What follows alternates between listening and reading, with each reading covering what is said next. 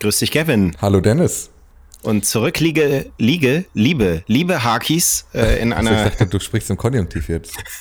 Zurück liege ein Wochenende. zurück läge ein, ein Wochenende voller Nachrichten über, über Twitter. Wir haben den Eindruck, das wird schon wieder ein Brett, weil so ein paar längere Geschichten dabei sind, über die wir heute sprechen müssen. Ich würde sagen, wir stürzen direkt rein, oder? Ja, wir versuchen es kurz zu halten trotzdem heute. Wir Ja. wollen euch ja nicht quälen bei den heißen Temperaturen. Also äh, Elon Musk war in, in Europa, ähm, hat Emmanuel Macron besucht. Und, leider uns nicht. Können wir mal kurz an, ankreiden, ne? und, und äh, Giorgia Meloni und diesen, äh, äh, äh, di- diesen französischen Chef dieser Luxuswarengüterkette, wo ich immer den Namen vergesse. Mit dem LV er- am Arsch. Nein, nein, nein. Nee, nee, den äh, ist der das gar nicht. Den Ra ähm, Ich dachte, du meinst? Bernard Arnault. Ja, Bernard Arnault. Achso, Genau. so, so, so heißt die Kette, ähm, die du Nee, gerade die Kette hast. heißt LV am Arsch. Das ist Moet Hennessy Louis Vuitton. Ach so. Ja, Wo du schon wieder, in welchen Themen du schon wieder drin toll, bist. ne? So. Und ähm, rausgekommen ist aber nichts. so so richtig, nicht, ne? nein. Ja. ja. Also, mh, das nur als Chronistenpflicht. Ja, er hat auch Beginn. kurz einen Stopp auf so einer, auf einer Konferenz gemacht mit dem Namen Vivatech in Paris. Mhm. Äh, es ist auf, also nach Eigenangabe die, Europas größtes Startup-Event. Und äh, Elon Musk als frischer, junger Gründer war da natürlich genau richtig. Der hat dann eine kurze Keynote gehalten, aber auch da können wir sagen, ist ehrlicherweise nichts Überraschendes passiert. So. Gut. Dann äh, starten wir in unsere Großthemen für heute. Wir haben erstmal wir haben erstmal so ein paar Kinnladeklappt runter Themen ähm, zu, zu Beginn. Also, was macht Linda Iaccarino, die neue CEO von Twitter? Da schält sich langsam eine neue Strategie raus. Und die scheint zu sein, dass sich Twitter auf Video, Kreativ- und Handelspartner konzentrieren möchte. Mhm. Ähm, Linda Iaccarino hat in der vergangenen Woche gegenüber Investoren gesprochen und hat dort erwähnt, es gäbe Gespräche mit Persönlichkeiten aus Politik und Unterhaltung, Zahlungsdienstleistern sowie Nachrichten- und Medienverlagen, aber in einer sehr frühen Phase, was für mich heißt, wir haben eine E-Mail geschrieben, ob wir einen Termin ausmachen können für, für einen Zoom-Call oder Doodle. so. Doodle. Doodle.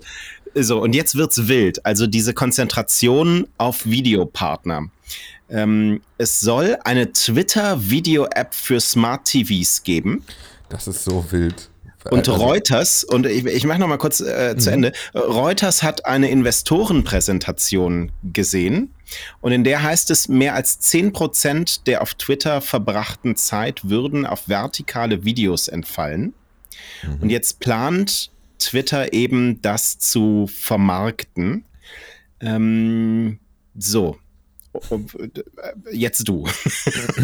Also jetzt mal ganz unabhängig davon, also dass ich mir nicht vorstellen kann, dass Leute sich vor ihren 55 Zoll Fernseher setzen, um dann über die 5.1 Dolby Atmos Soundanlage, die da dran angeschlossen ist, sich dann so zwölfsekündige vertikale Videos anschauen von irgendwelchen Leuten, die stolpern.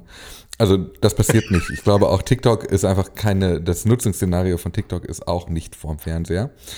Äh, Twitter macht ja gerade gleichzeitig so eine kleine Offensive für eben nicht vertikales Video, sondern für langes, normales, 16 zu 9 produziertes, klassisches, altes Video. Und die, diese Videos, die kann man sich durchaus wahrscheinlich auch am Fernseher angucken, aber das macht man wahrscheinlich auch nicht mit der Twitter-App. Also, um da jetzt mal nochmal, wir, wir machen das gerne, vor allem montags irritierenderweise, mal eine kleine Zeitreise zu wagen in das Thema. Es gab mal eine Smart TV App für Apple TV beispielsweise von Facebook. Und du konntest da nicht etwa die Timeline dir anschauen, den Newsfeed gucken, was da haben Leute so gepostet, sondern nur Videos deiner FreundInnen bei Facebook dir angucken. Und also ich habe das mal gemacht und ich hatte auch währenddessen schon das Gefühl, ich bin hier gerade in einem Teil des Internets, wo sich noch nie ein Mensch hin verirrt hatte. Also das macht keiner. Das war also Ja. ganz seltsam. Und die App wurde meines Erachtens mittlerweile auch eingestellt. Es gab auch eine, tatsächlich aus dem Hause Twitter, eine Periscope-App für Smart TVs und für, für Apple TV beispielsweise. Ähm, auch da habe ich jetzt nicht so den, das Nutzungsszenario gesehen, ehrlicherweise, mhm. weil Periscope auch so genutzt wurde, anders als Twitch, wo du ja sehr wohl gut produzierte Live-Situationen übertragen hast ähm, und inzwischen ja auch riesen Events hast, die per Twitch stattfinden, ist Periscope eher so, ich bin gerade auf einer Demonstration und halt mal kurz 20 Minuten das Handy drauf, so wie ja. Instagram Live. Instagram Live würde ich mir jetzt auch nicht auf dem Fernseher anschauen. Also ich weiß nicht so genau, was dieses, was der Effort jetzt soll, in diese Smart TV App zu investieren, aber ich, also äh, gleichzeitig wundert mich auch gar nichts mehr. Also mich hat das erinnert an den Pivot to Video bei Facebook. Mhm. Ähm, also gar nicht mal auf so einer handwerklichen Ebene. Also da, ich gebe dir da völlig recht. Ich glaube, das ignoriert auch ähm, dass solche Videoplattformen einen unterschiedlichen Status haben, so im Verlauf der Zeit. Ich meine, YouTube war auch mal irgendwie das Video für die verwackelten Handyvideos, ja, äh, die, die Plattform für die verwackelten Handyvideos. Ähm, und ist es mittlerweile nicht mehr, sondern ist Hochglanz und das würde ich mir am Fernseher angucken. So. Ja. Genau. Ähm, aber andere Plattformen sind das eben nicht. Also TikTok, äh, Instagram Stories, ähm, mhm, genau. ja, ähm, so und ähm, dieser Versuch hier in Richtung Video zu gehen bei sozialen Netzwerken, die eher Feed geprägt sind, ähm, das war bei Facebook ein Reinfall, das war bei Instagram mit IGTV ein Reinfall. Äh, was, was vertikales Video auch angeht. Ey, voll, ähm, und ich meine jetzt, ähm, Twitter macht das einfach. Kennst du diese Grafik ähm, mit den verschiedenen Browsern, wo so, ähm, wer sind wir? Browser, ja. Äh, was wollen wir? Ganz schnell sein und, und so weiter. Mhm. Und dann werden ihnen so fünf Fragen gestellt und ganz am Ende sagt der Internet Explorer Browser. Genau. so.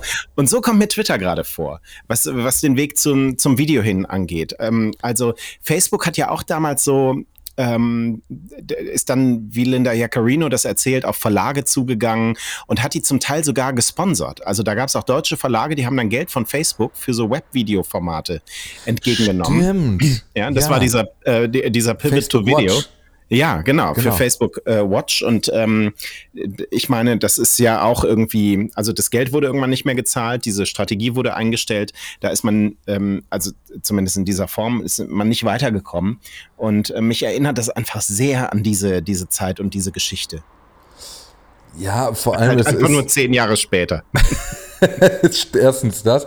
Zweitens, es ist auch so ein bisschen so, ähm, irgendjemand in deinem Unternehmen, also mal angenommen, du arbeitest nicht in einem Medienunternehmen und irgendeiner in deinem Unternehmen hat am Wochenende einen Artikel gelesen in der Zeitung, wie viel Geld so ein YouTuber verdient und kommt dann montags mhm. mit der Entscheidung ins Haus, wir machen jetzt auch YouTube. Ja, genau so. Genau so, so fühlt sich ja. das gerade an. Ja, so, so, so ein alter Typ, der gerade ja, genau. irgendwie äh, der, der, der so, ja, mit, mit einem Finger, mit, mit dem mhm. Zeigefinger äh, sein iPhone bedient.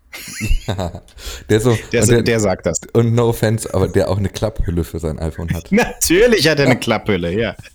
So. Tut mir für alle ähm, Leute da draußen leid, die äh, Klapphüllen an ihrem äh, iPhone haben. Linda Jaccarino hat übrigens das noch so eine Randnotiz, ähm, die Investoren auch informiert darüber, dass es Steigerungen gab bei den Werbeausgaben in mehreren Kategorien um 40 Prozent gegenüber dem Vorjahr. Ähm, und zwar Gesundheit, Finanzdienstleistungen und Konsumgüter. Ähm, mhm. Aber in diesem in dieser Info an die Investoren gab es halt keine Gesamtübersicht. Also da hat man sich offenbar nur die Kategorien rausgepickt, die irgendwie gut laufen. So klang das für mich so ein bisschen so. Sind Cannabis und Glücksspiel, sind das Finanzdienstleistungen und Konsumgüter? Möglicherweise. So. Dann ähm, die nächste weirde Geschichte. Maike hat uns geschrieben ähm, und nochmal nach dieser Nummer mit dem Twitter-Büro in Boulder, Colorado, das ähm, jetzt geschlossen wird, äh, oder wo, wo, die rausgeworfen wurden vom mhm. Vermieter, obwohl da keiner mehr drin war. So, äh, so ist es richtig ausgedrückt. Mm, da hat Rod Hilton, ein früherer Twitter-Mitarbeiter, einen ganzen Thread zu bei Mastodon veröffentlicht. Und der ist super krass. Und die, äh, diese Story gehen wir jetzt wirklich mal in voller Länge durch. ähm, und die ist deshalb interessant, das schreibt Maike auch, weil die kein gutes Licht auf das Management vor Elon Musk mhm. wirft. Und ähm, eben nachvollziehbar macht, ähm, warum Twitter wegen Missmanagement auch einfach finanziell schlecht dastand, was dann diesen Einstieg von Elon Musk auch noch mal ein bisschen äh, ja erleichtert hat. Ähm, und Rod Hilton schreibt ähm, in seinem Thread, das ist eine Fehlerkomödie, die am Ende zur Räumung dieses Twitter-Büros geführt, geführt hat in, in Boulder. Ähm, er nennt sie bizarr und urkomisch. Also es ist so, dass Twitter jahrelang in einem Büro war in der Walnut Street in Boulder. Ähm, da waren hauptsächlich Mitarbeiter von GNIP. Das ist ein Unternehmen, das Daten von Twitter an Unternehmenskunden verkauft hat. Twitter hatte GNIP übernommen. Ähm, und dieses Büro in der Walnut Street, das waren die oberen beiden Stockwerke, dritte und vierte Etage. Und so Stück für Stück ist dieses GNIP-Büro zu einem echten Twitter-Büro geworden, in dem dann äh, MitarbeiterInnen aus allen möglichen äh, Teams gearbeitet haben. Ähm, äh, darunter ähm, für die Timelines, Direktnachrichten, Health und Tweets. Das waren so Abteilungen sozusagen von Twitter. Ähm, und das ist schnell, ge schnell gewachsen. So. Ich arbeite in der Tweet-Abteilung bei Twitter. genau. so. Und ähm, Anfang 2019 ähm, hat es dann begonnen, dass die Schreibtische mit zusätzlichen Leuten besetzt wurden. Das hat man Desk Buddies genannt. Ähm, und Leute, die äh, oft in Meetings waren, vor allem Produktmitarbeiter wurden gebeten, äh, irgendwie auch ein Hotdesk einzurichten. Also da wurde, war Schreibtischnot, sagen wir ja. mal. Mhm. So, und um diese Situation dann zu entschärfen, hat Twitter auch die Etagen 1 und 2 äh, angemietet. Mhm. Da gab es dann Bauarbeiten, die sind ziemlich geheimnisvoll verlaufen ähm, von einem Team, das nennt sich REW. Ich sage das schon mal so deutlich, weil das kommt jetzt ein paar Mal vor. Real Estate and Workplace heißt dieses Team. Mhm. Ähm, und das wollte dann diese neuen Räumlichkeiten nach der Fertigstellung in einer großen Eröffnungsfeier vorstellen. Das war dann im August 2019, ein paar Monate später. Der Raum wurde eröffnet und, und ähm, Rod Hilton schreibt, alle hassten ihn. So, der, ähm, der war in einem Keller es gab keine Fenster. Der gesamte Bereich fühlte sich an wie ein, schreibt der Twitter-Grab mit großen Glaswänden, seltsamen schalldichten Paneelen, die diese Arbeitsbereiche voneinander trennte und niemand wollte da arbeiten.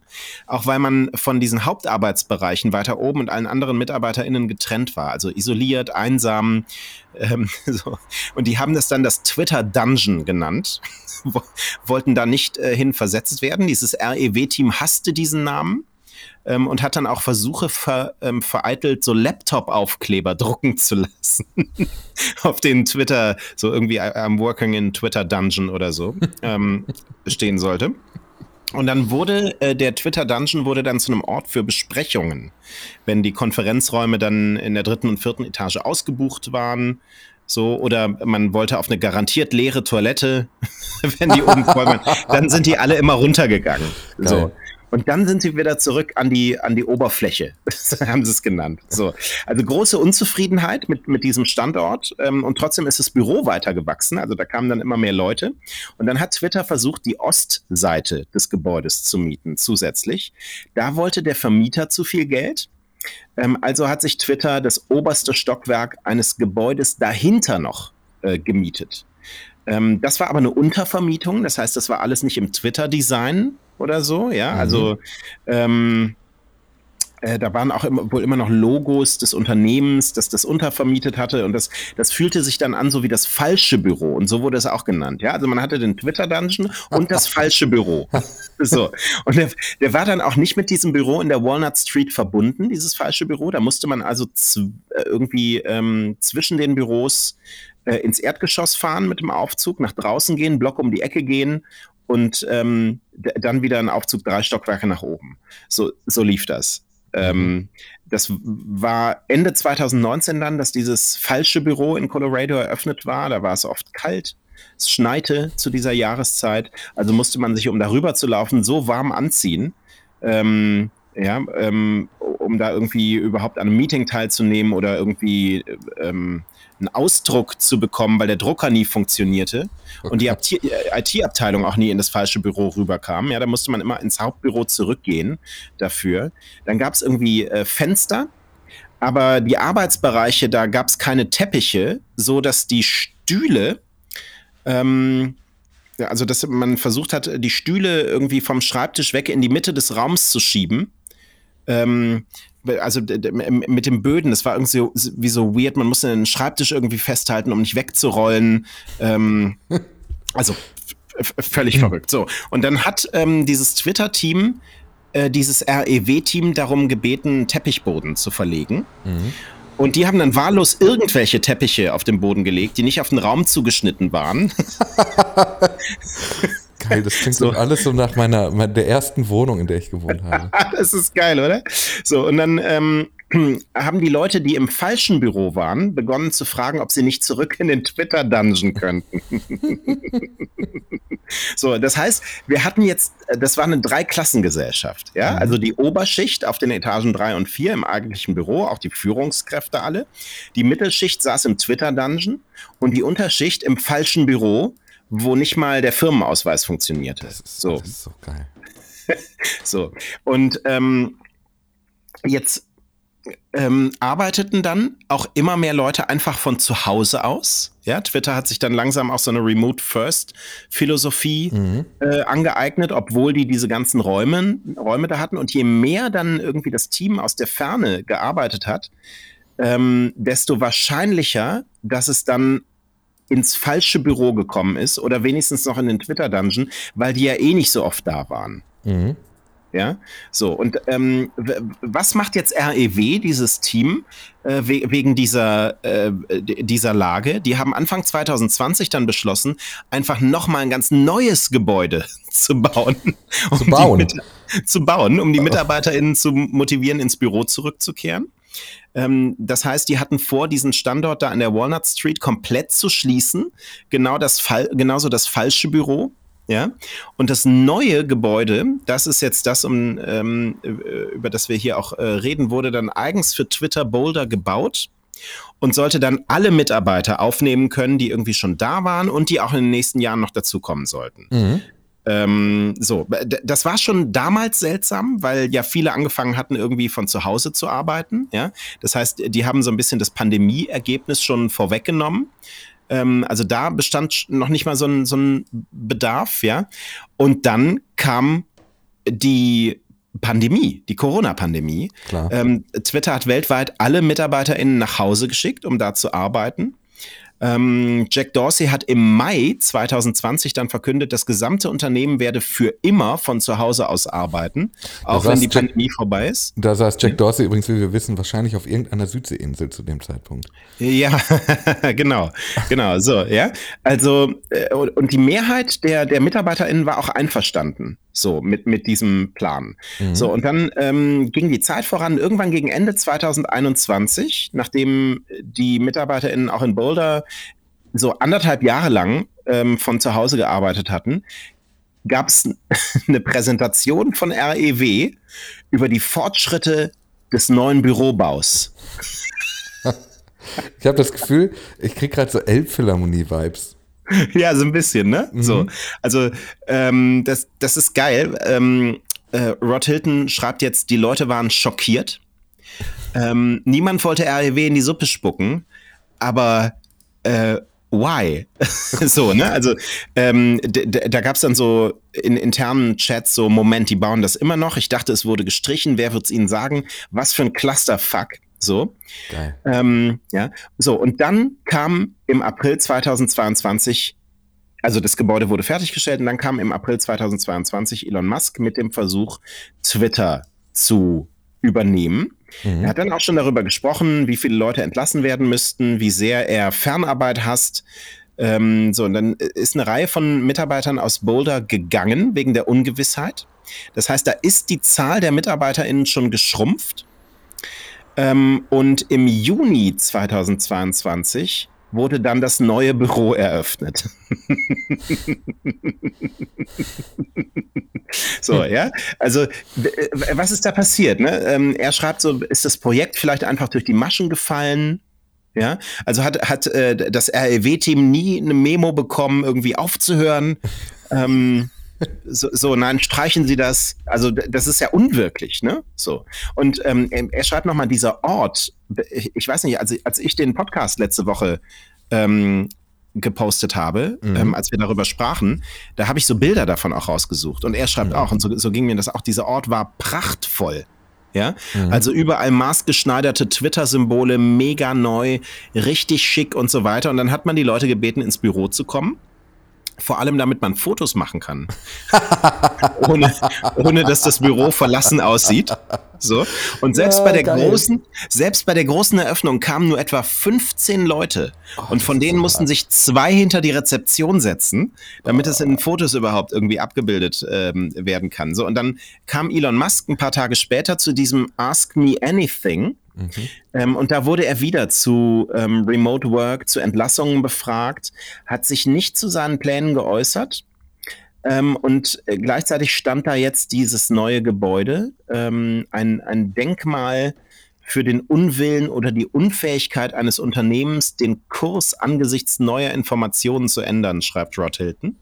Ja, ähm, so da sind Kunstinstallationen drin von lokalen Künstlern, ähm, die, für die viel Geld ausgegeben wurde, Technikbereiche mit hunderten von Doppelmonitoren, ähm, ein, ein, ja, er schreibt funkelnagelneues, modern gebautes, verlassenes Geisterhaus. Vier Monate später übernimmt Elon Musk Twitter, feuert fast das gesamte Team in Boulder. Ähm, und der, der Site-Lead, ähm, also äh, Chef von, von, von Boulder, von Twitter Boulder sozusagen, mhm. äh, war die einzige Person, die die Öff Eröffnung dann überhaupt irgendwie öffentlich noch erwähnt hatte. Ähm, äh, so, also ähm, und äh, komplette Küche, wo Köche Mahlzeiten für MitarbeiterInnen kochen konnten, aber es wurden nie Köche eingestellt. Ähm, und also das ist schon erstaunlich, die, die ganzen Geschichten. Und ähm, er, er schreibt, es waren so wenige Menschen jemals in diesem Gebäude, dass er sich vorstellen kann, dass alles in noch absolut tadellosem Zustand ist.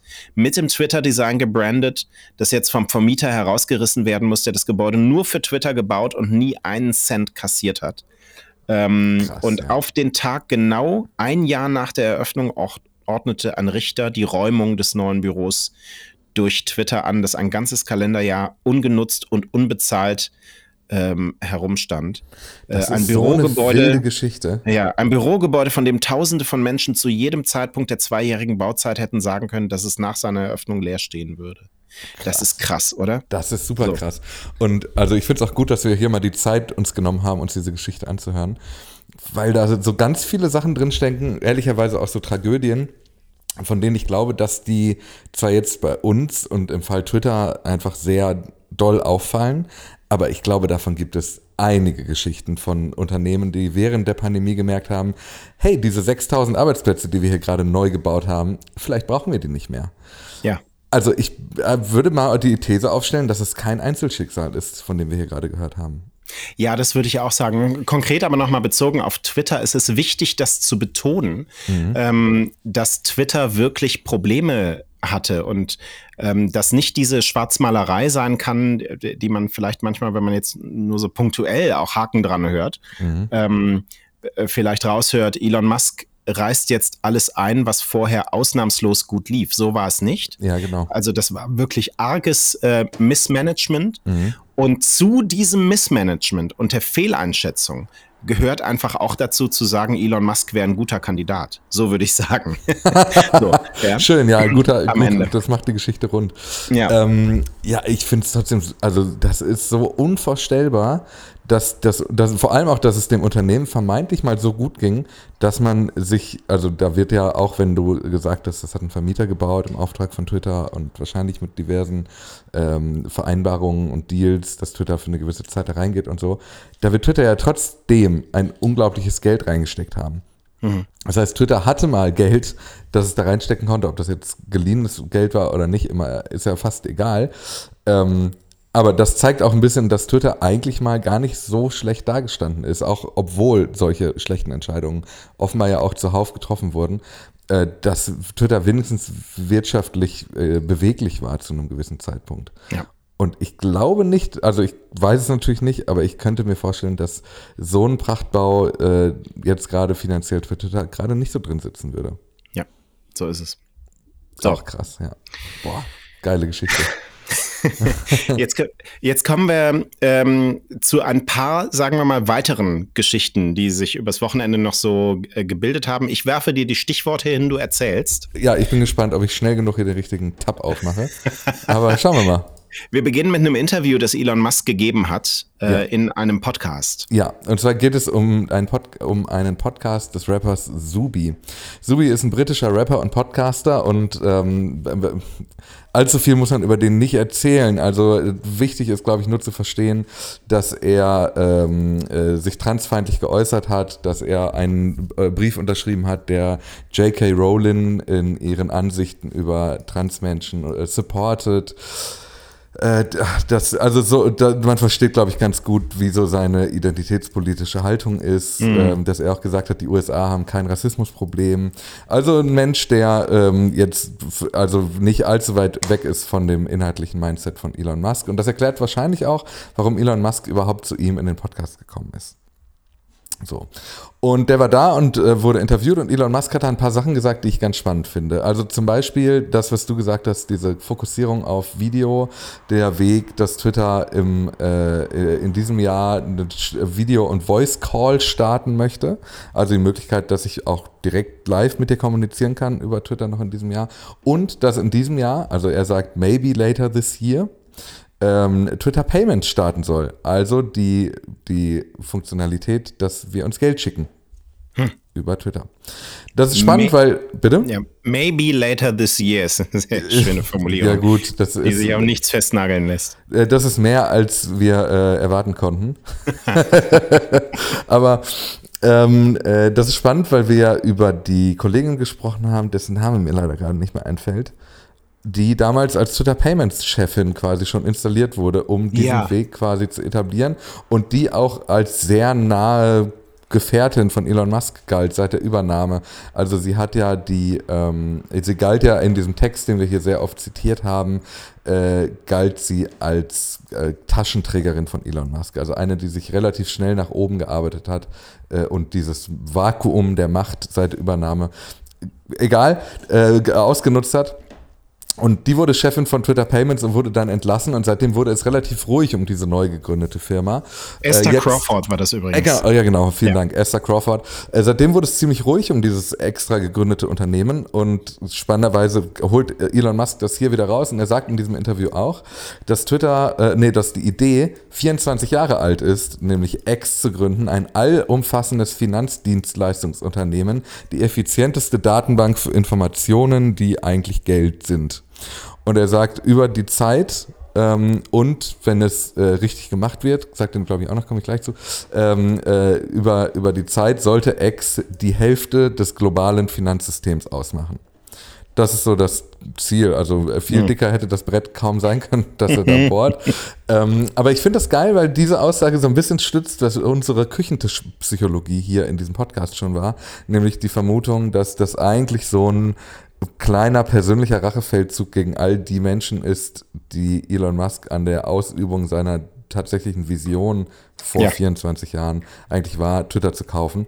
Ähm, und das ist ja so ein bisschen drin bestätigt, finde ich. Auch finde ich spannend, dass er sagt, äh, und das ist eine Frage, die ich ja immer wieder gesagt habe, wenn er ein Unternehmen kauft, das äh, das existiert und alles verändert, was es dort gibt, sogar den Namen ändert. Warum hat er nicht von neu angefangen? Und er sagt, er hätte sich auch vorstellen können, die X-App from the scratch starten zu können.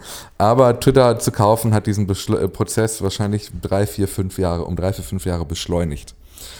Finde ich, finde ich sehr spannend, weil plötzlich bekommt man einen ganz anderen Eindruck über die Motivation, warum Elon Musk eigentlich tatsächlich Twitter gekauft hat. Ob das jetzt so stimmt, würde ich mal auf ein ganz anderes Blatt schreiben, also ob das wirklich von vornherein die Überlegungen waren oder ob das hier nicht die, das Ergebnis der Überlegungen sind, die er angestellt hat, seitdem er festgestellt hat, dass er kaufen musste. Aber dass er sich so dazu sehr deutlich positioniert und äußert, ich finde das zumindest bemerkenswert. Ja, das ist ja ein Ding. Also ähm, um die 24 Jahre alte Idee der Finanzdienstleistungs-App zu vollführen, macht man jetzt ein Pivot to Video. naja, ich, also wenn du mich, wenn du mich ganz ehrlich fragst, ich habe so ein bisschen die These, dass das alles so, kennst du das, wenn man so sich was, wenn man eine lustige Idee hat für einen Namen oder ein Logo oder so und man hat das Gefühl, ich kriege das niemals verargumentiert, warum das eine gute Idee ist, dass man dann anfängt, so weit hergeholte Argumentationstexte zu schreiben, die dieses Logo versuchen irgendwie auf so eine hohe Ebene, überliegende Ebene zu setzen und zu sagen, ja, aber ja, das voll. ist so, und genauso erklärt er hier auch im Nachhinein eigentlich ein, äh, also ein Status quo, mit dem er halt irgendwie umgehen muss. Also ich kaufe ihm das nicht so ganz ab, dass das seine Motivation war. Wie man manchmal von einem Wortwitz so überzeugt ist, äh, Ja. dass das Konzept dahinter auch gut sein muss. ja, voll. Ja. Oder wie das Okay. auch egal wird, ob die Idee wirklich gut ist, weil der Witz so gut ist. Dass man dann anfängt, sich für das Konzept zu, äh, zu interessieren. Ähm, dann äh, habe ich hier noch, also das haben wir ja schon kommen sehen, ähm, der Hinweis, oh, wir finden immer noch irgendwo äh, ganz deep im Code von Twitter irgendwelche Shadow Bans. Das ist auch nach wie vor Thema, nicht wahr? Ja, absolut. Also das hat er offenbar auch in diesem Call, äh, in diesem in diesem Podcast auch nochmal gesagt und das hat er auch bei dem ähm, äh, beim, beim, beim dieser Vivatech-Messe, von der ich eben gesprochen habe, auch nochmal erwähnt. Also er hat gesagt, diese, diese Shadow-Bands, die im Twitter-Code versteckt sind, die werden jetzt immer noch rausgekramt und äh, dass immer noch daran gearbeitet wird, diesen Account-Status endlich transparent sichtbar zu machen. Ich finde das äh, stark irritierend nach wie vor, weil ich so das Gefühl habe, dass also, wenn der Algorithmus doch längst veröffentlicht, wir wissen, er ist nicht vollständig veröffentlicht, aber wenn du dich damit hinstellst, sagst, wir haben ihn veröffentlicht, wie passt das zusammen, sich dann jetzt hier äh, hinzustellen und sagen, na, wir finden immer noch Dinge. Also so ganz transparent kann, äh, kann, konnte diese Veröffentlichung dann ja vor einigen Wochen gar nicht, gar nicht gewesen sein. Ne? Ja. Uns ist eine Community Note aufgefallen unter einer Werbeanzeige. Ja, und da habe ich eine lustige Geschichte zu, weil ich habe mich ja auch angemeldet für kollektive Anmerkungen, wie wir in Deutschland sagen.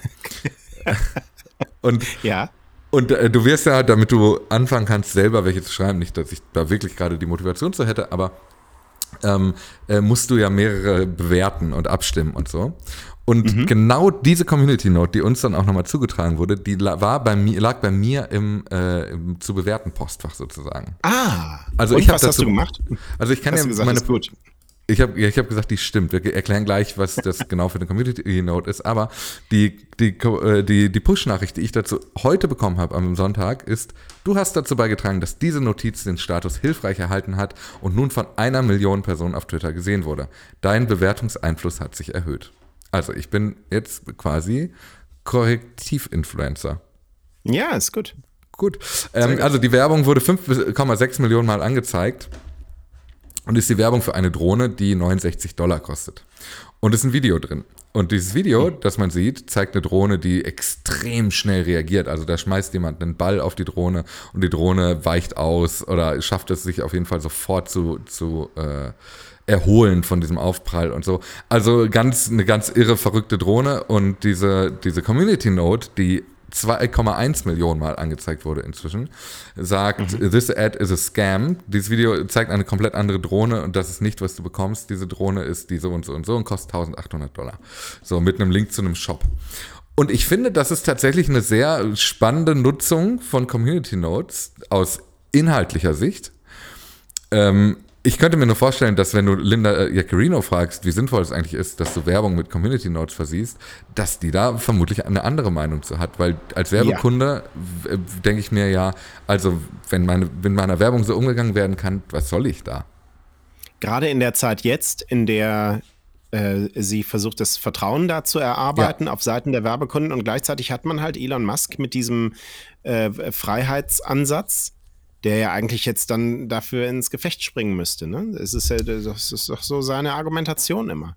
Eigentlich wäre das Yes. jetzt genau eine Sollbruchstelle zwischen den beiden. Dieser, Ja, dieser Fakt genau. hier. Mhm. Ich bin gespannt, ähm, ob wir das noch oft erleben werden, dass Werbungen durch Community Notes so entmachtet werden. Weil, wie gesagt, 5,6 Millionen Impressions, die müssen bezahlt werden. Das, Also das ist wirklich viel Geld, was da an Twitter geflossen ist. Und 2,1 Millionen dieser Impressions sind bemerkt mit dem Hinweis, dass es eigentlich ein Scam ist. Und das ist schon krass. Also 2,1 Millionen Impressions wurden jetzt dafür gezahlt, damit Leuten angezeigt wird, dass dieses Unternehmen hier de facto Scam-Werbung schaltet. So. Ja. Gut, halten wir Gut. fest. ähm, wir, wir, haben hier noch ähm, liegen, dass Tommy Krabweis Twitter-Account gesperrt wurde. Ja, und zwar, weil sich jemand als Tommy Krabweis ausgegeben hatte und äh, der sich dann verifiziert hatte, den hat er gemeldet ja. und daraufhin wurde sein Account gesperrt. Dann sperrt man lieber den echten, ne? Ja. ja Verstehe ich. Ja, also das zeigt so ein bisschen, wie schlimm diese Verifikation, ich male gerade Anführungsstriche in die Luft, Verifikationsmethoden sind. Ähm, ich, also er sagt, wenn mein Profil nicht entsperrt wird, bin ich eben nicht mehr auf Twitter. Und ich finde, dass, also selbst diesen ersten Einschub vorne hätte sich sparen können. Was will er da noch? Also die Plattform ist offenbar nicht mehr funktionabel. Sagt man das ja. so? Funktionabel. Ja, ja am Sonntagabend. Ja, wir, wir, sagen das so. Ja. so. Ähm, das haben auch einige Leute gedacht, als es jetzt einen Tweet gab, unter dem stand One Billion Views. Ja. Und dann, dann, haben die gelacht und haben gesagt, hier äh, funktioniert doch schon wieder nicht Jenga und so weiter. Du meldest Zweifel an, ja. beziehungsweise sagst, nee, kann sein. Die hörbare Community Note hier bei uns. Ähm, ja. und, äh, und so, also Jules ist Sas Delcev heißt der Twitter-Account, der äh, diesen, sorry, ich habe den Namen gerade das erste Mal vorgelesen, äh, ist dieser Twitter-Account, der diesen, äh, diesen Tweet rausgekramt hat und sagt, eine Milliarde Views, einer von sieben Leuten auf der Erde sollen diesen Tweet gesehen haben. Okay, very real metrics on here, dude. Und ähm, ehrlicherweise, also wir wissen, dass dieser Zähl-Counter da unten nicht besonders zuverlässig ist, weil der nicht wirklich jede Impression zählt und weil der auch unterschiedlich funktioniert und halt eben, also der ist halt nicht, nicht belastbar, weil mhm. er eben sehr selektiv nur zählt. Aber ähm, äh, bleiben wir mal bei dem, was er da anprangert ich glaube, dass das nicht falsch, also nicht, also in seiner, in seiner Logik trotzdem richtig ist, sagen wir es so. Weil dieser Tweet, der eine Milliarde Mal angezeigt wurde, ist der Tweet Without Googling, name a famous historic battle. Und dieser Tweet wurde 82.000 Mal zitiert. Also auch in meiner Twitter-Timeline, wenn ich mal so reingeschaut habe, wurde er sehr oft äh, zitiert mit irgendeinem lustigen Take darauf, irgendein lustiges ja. historische, äh, irgendeine lustige historische Schlacht.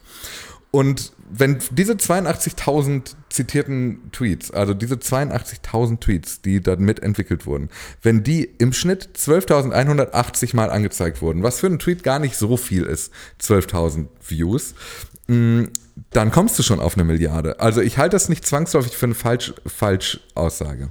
Ja, okay. Also man kann aber dann darüber sprechen, wenn mir ähm, das als kommentierter Retweet mehrfach in der Timeline unterkommt, mhm. mit jeweils einem anderen Take darunter, jedes Mal ein View darauf zu berechnen, ja. ob das so sinnvoll ist. Ja, das, das, könnten wir dann trotzdem, also die Zählweise könnten wir schon in Frage stellen. Ja, also das ist halt eine völlig bescheuerte Metrik, weil du, weil nicht ganz klar ist, sind Views jetzt unique Personen oder sind, wenn ich den Tweet dreimal angezeigt kriege, bin ich dann drei Views? Wenn mhm. ich den jetzt dreimal auf Twitter und dreimal im Browser angezeigt kriege, bin ich dann sechs Views? Nein, theoretisch wäre ich dann jetzt gerade nur drei Views. Ähm, also das jetzt, das ist alles halt, es ist krumm mhm. aber in dieser Krümme trotzdem Krummheit. solide. Krummigkeit. es ist äh, nahezu krummesk. Ja. Okay. Krumm Cola. Krummaroma haben wir oh, hier ein bisschen ja, im Podcast gut. heute. Ja. So, ähm, dann äh, vielleicht noch, also wir haben gesagt, wir müssten eigentlich alles als Twitter-Buch mal aufschreiben. Ich hab, da habe ich schon schlechte Laune bekommen in dem Moment ähm, und Angst und, und all das, was, was mich beim Schreiben umtreibt. Zum Glück hat dann Oliver ähm, geschrieben, wir müssen das nicht tun. Das macht schon der Kollege Kurt Wagner von Bloomberg. Der hat Twitter und Elon Musk als Buch schon angekündigt. Ja, und das, das ist auch das Buch, sehr. auf dem ähm, der äh, Wondery Podcast basiert, ne, über den wir gesprochen ja, haben. Ja, genau. Ja, ähm, gut, aber wir könnten da ja einen völlig anderen Blickwinkel drauflegen auf das Thema.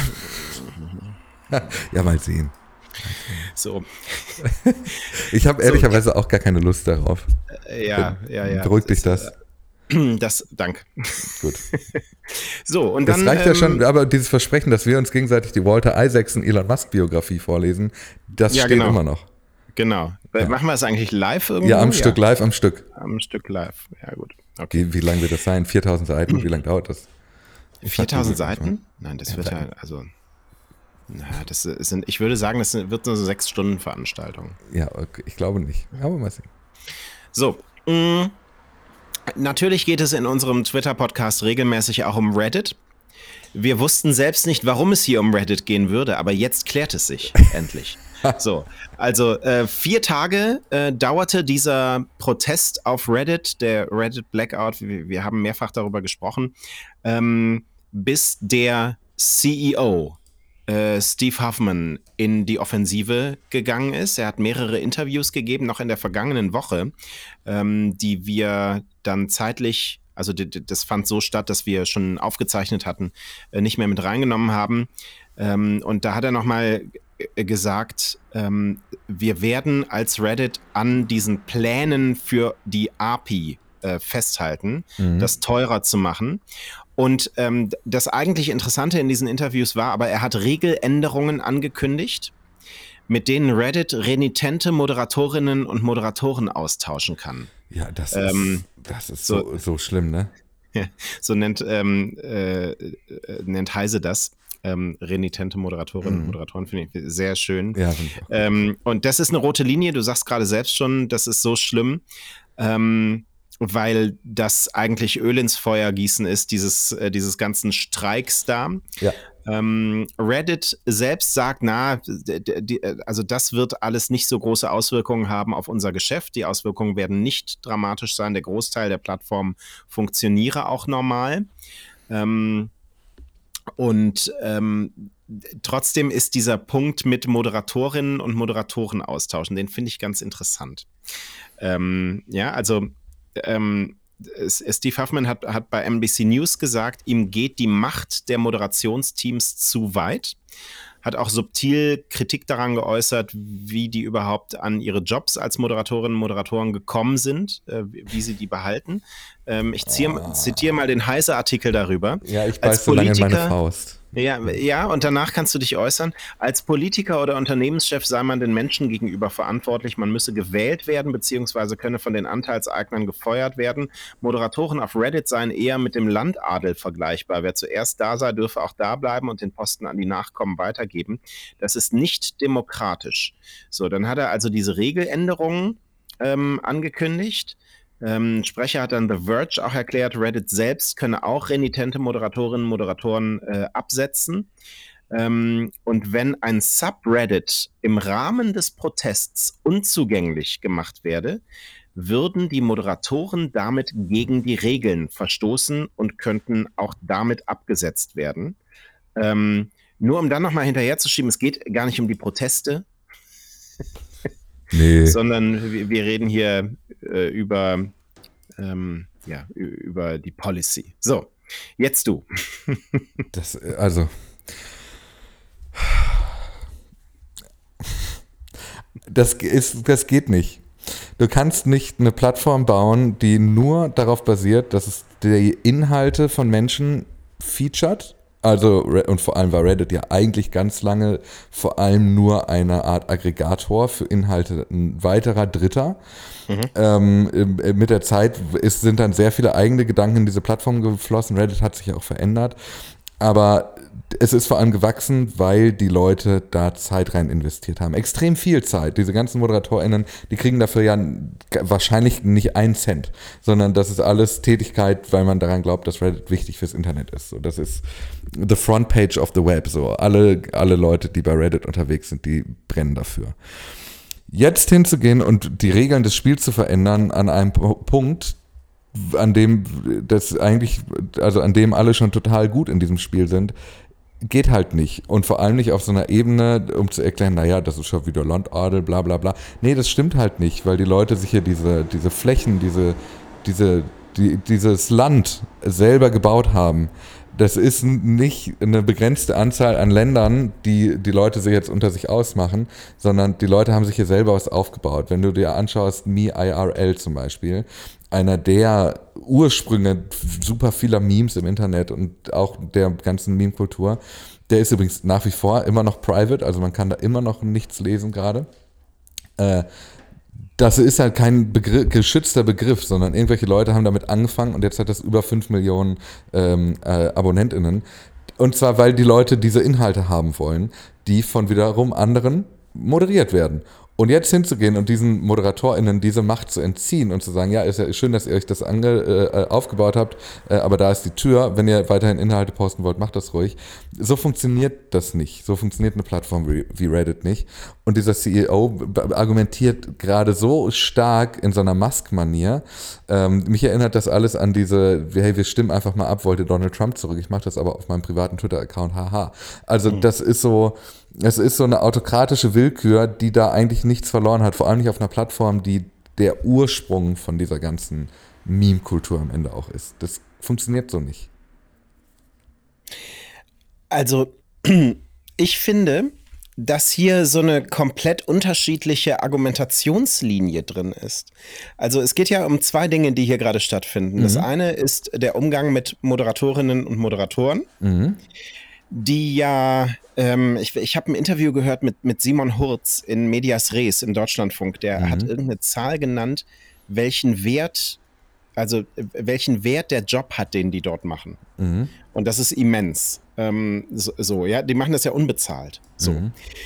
Ähm, also, das ist das, das eine. Ähm, die Frage des Umgangs mit den Moderatorinnen und Moderatoren. Das andere ist die Frage des Umgangs mit der API. So. Ja. Das sind und, zwei Fragen.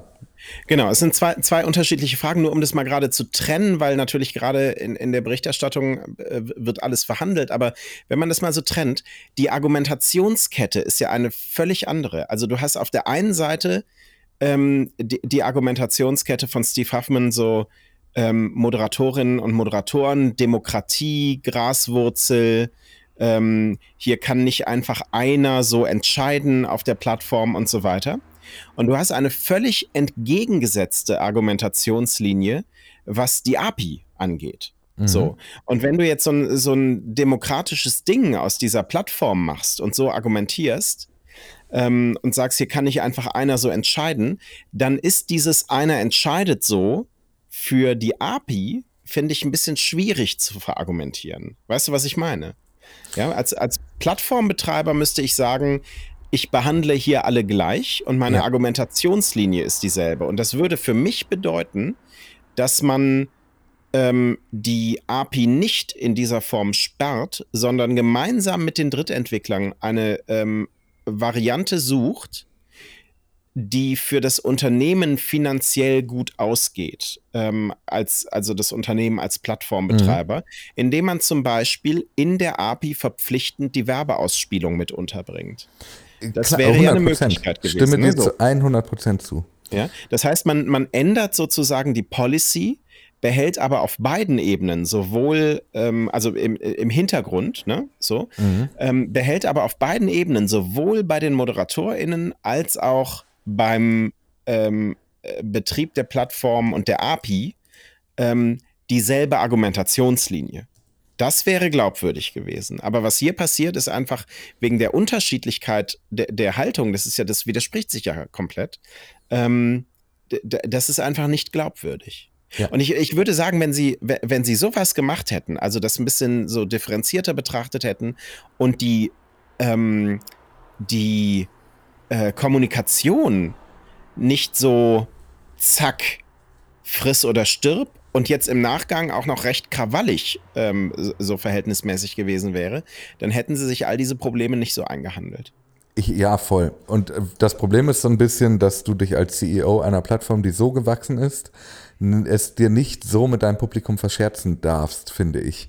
Also die Sachlage wäre ja eine völlig andere, wenn, wie du sagst, von vornherein gesagt wurde, Leute, jeder Nutzer von Apollo oder einer anderen Drittanbieter-App schadet uns und wir sind pleite, wir müssen was tun, wäre ja eine völlig andere Sachlage gewesen als eine völlig willkürliche Ankündigung. Übrigens, ab nächsten Monat kostet die API einen völlig absurden Fantasiebetrag. Ähm, liebe Grüße, ciao. Also es gab ja diese Transparenz nicht und auch diese Demokratisierung nicht der Plattform, sondern die Plattform wird ja, äh, wie gesagt, autokratisch äh, regiert und und äh, das ist irgendwie eine, ein unzumutbarer Zustand für, eine, für ein Netzwerk, das davon lebt, dass die Leute sie zu dem gemacht haben, was es ist.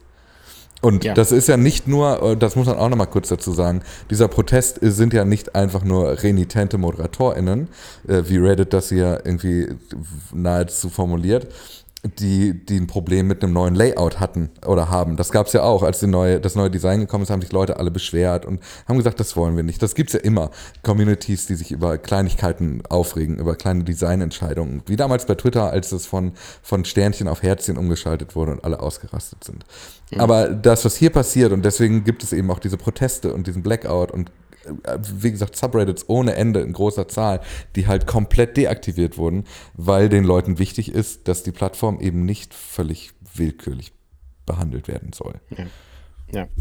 Ähm, vielleicht noch, ich habe gesagt, jetzt stellt sich auch heraus, warum wir darüber sprechen. Er hat in den Interviews explizit Bezug genommen auf Elon Musk und seine Gedanken über die API bei Twitter. Ja, das passt. Ähm, und äh, ja, das passt, genau. ah, nee, so. ey. Das, der, macht mich, der macht mich wirklich wütend. Vor allem, weil der auch in seinen Interviews sich halt immer so extrem aggressiv gegen die Community stellt. Ja. ja. Also diese, der Tonfall, den er da wählt, ähm, dass er zum Beispiel auch sagt, dass Apollo, ähm, ich glaube, er hat so nicht wortwörtlich, aber sinngemäß sowas gewählt als Formulierung wie, das ist halt eine Schmarotzer-App, irgendwelche Leute nehmen unsere Daten umsonst und verkaufen sie und machen 100% Gewinn. Das ist so die Formulierung, die er da wählt. Und das ja. ist ja nicht das entspricht ja nicht der Wahrheit. Das ist ja, ja. Polemik. Es ist eine komplette Polemik. Es ist dumm, sich, mhm. sich so zu äußern. Und dann, dann mach doch nicht diesen Silicon Valley Growth Hack, ähm, ja. indem du deinen Dienst groß machst äh, über eine API und beschwer genau. dich dann im Nachhinein darüber. Wie, wie dumm ist das? Ja. Ja, so. Ist so. Jetzt äh, schön aggro raus. Ey, voll. schön Montag. genau. Bis morgen. Bis morgen.